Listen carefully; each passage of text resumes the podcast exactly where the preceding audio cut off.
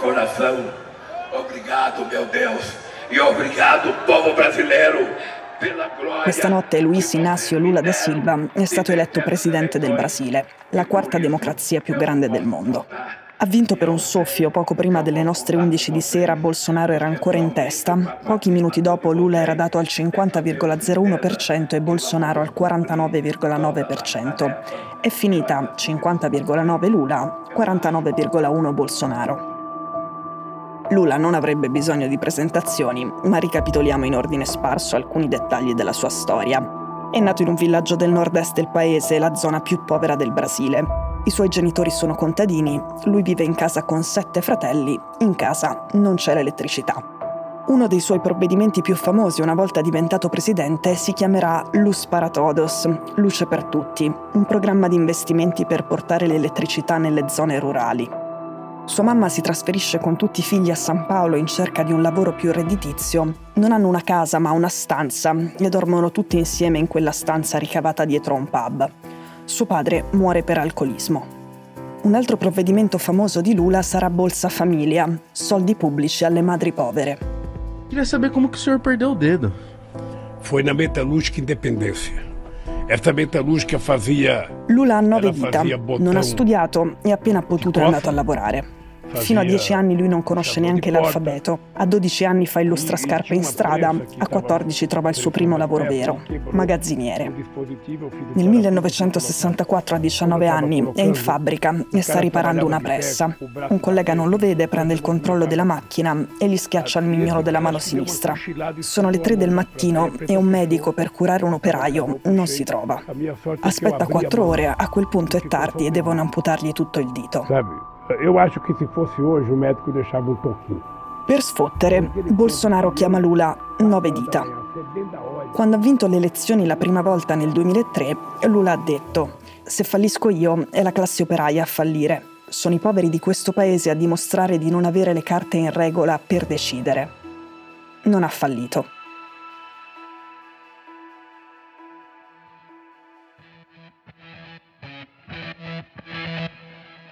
Sono Cecilia Sala e questo è Stories, un podcast di Cora Media che vi racconta una storia dal mondo ogni giorno.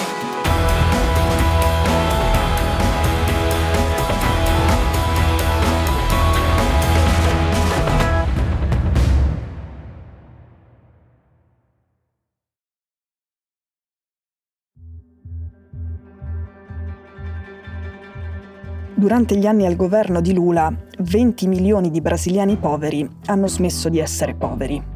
Quando ha lasciato la leadership alla sua erede Gilma Rousseff, lui aveva ancora un consenso personale dell'80%.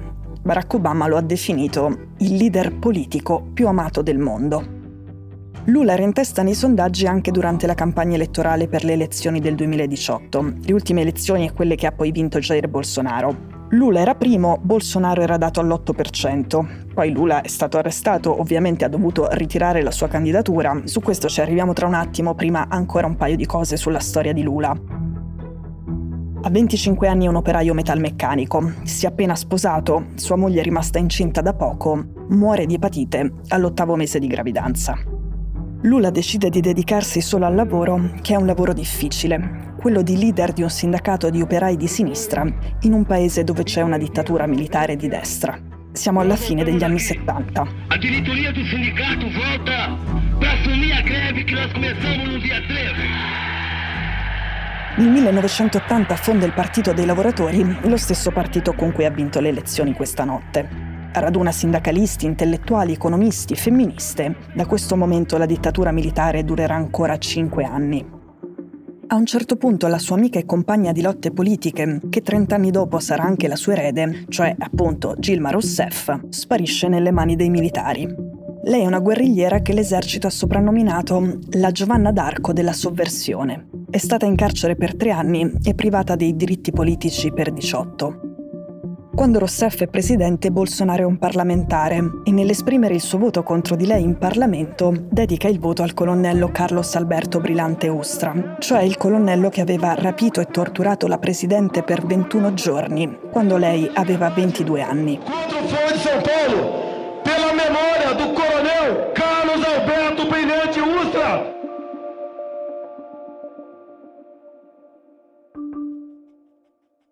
l'arrivo del Partito dei Lavoratori al governo nel 2003 era stato l'inizio di una nuova epoca per il Brasile.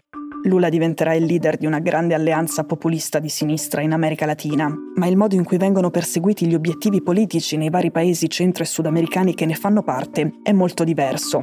Se in Venezuela ci sono gli espropri violenti per finanziare la spesa pubblica e in Argentina si muore di debito pubblico e di default della moneta, in Brasile Lula finanzia le misure di alfabetizzazione, emancipazione e assistenzialismo per milioni di brasiliani con la crescita.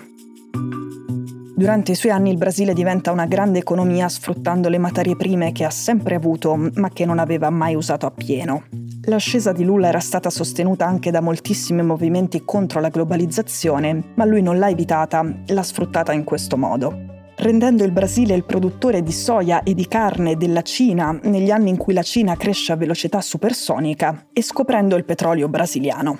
È in quella fase che il Brasile si siede per la prima volta al tavolo dei grandi del mondo è un posto che, non fosse altro per la sua dimensione, il Brasile aveva sempre pensato di meritare, ma non era mai riuscito ad ottenere.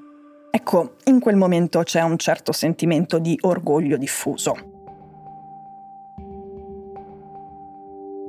Poi Lula è un pragmatico, L'aspetto che gli accademici che studiano la politica latinoamericana sottolineano di più rispetto al Partito dei Lavoratori brasiliano è proprio il pragmatismo economico e la furbizia politica, la capacità di fare accordi e compromessi anche con il centrodestra, la capacità di coniugare le istanze movimentiste con la gestione del potere, il governo, la responsabilità. Dal 1980 al 2005 il Partito dei Lavoratori magari era considerato da alcuni un partito ingenuo o troppo di sinistra o promotore di ricette sbagliate, ma erano tutti d'accordo sul fatto che si trattasse di un partito di persone umili e oneste, che avevano mantenuto, diciamo, la propria purezza, un partito di gente pulita. Un passo indietro per poi tornare su questo punto. Roberto Jefferson è un ex parlamentare e un politico brasiliano che negli ultimi anni ha sposato la linea dell'estrema destra ed è diventato un alleato di Bolsonaro. Era finito in custodia cautelare agli arresti domiciliari per un'indagine sulla disinformazione organizzata in rete e le minacce online contro la Corte Suprema. La settimana scorsa la Polizia federale si è presentata a casa sua per portarlo in carcere e lui ha reagito così ha sparato decine di volte contro i poliziotti che erano lì per arrestarlo, gli ha anche lanciato contro delle granate ed entrambi sono rimasti feriti. Adesso Roberto Jefferson è lo stesso uomo che 12 anni fa svelò per primo che il partito dei lavoratori di Lula non era un partito di puri, si era fatto sedurre dal potere. Jefferson era stato coinvolto in uno scandalo di corruzione e nel 2005 prova a rinnovare la sua immagine politica e in questa operazione si rifà la faccia anche nel senso proprio del termine, cioè va dal chirurgo plastico. Ma soprattutto Jefferson in questa operazione per ripulirsi svela lo schema di corruzione che riguarda tutti i partiti, compreso ovviamente quello di Lula, che è il più importante. Un meccanismo praticamente automatico per cui le grandi aziende pubbliche riconoscono una percentuale ai partiti quando ottengono gli appalti una cosa molto simile alla nostra Tangentopoli. All'inizio nessuno credeva a Jefferson perché era un personaggio discutibile e compromesso, ma lo schema era vero e alcuni anni dopo verrà fuori con una clamorosa campagna giudiziaria e contemporaneamente mediatica.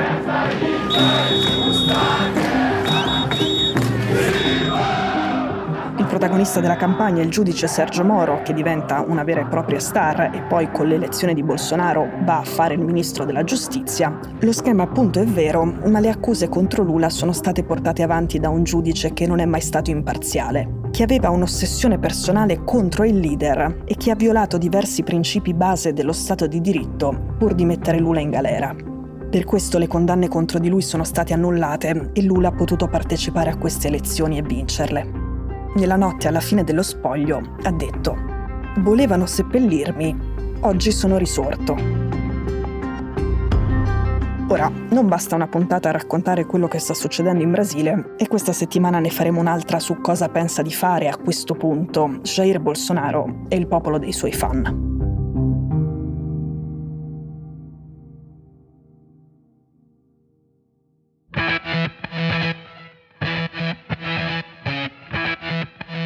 Stories è un podcast di Cecilia Sala prodotto da Cora Media. La cura editoriale di Francesca Milano. In redazione Simone Pieranni. L'advisor è Pablo Trincia. La producer è Monica De Benedictis. La post-produzione e il sound design sono di Daniele Marinello.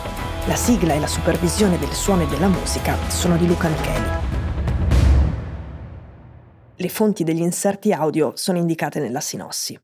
Questo episodio è stato prodotto e sviluppato insieme a Spotify Studios.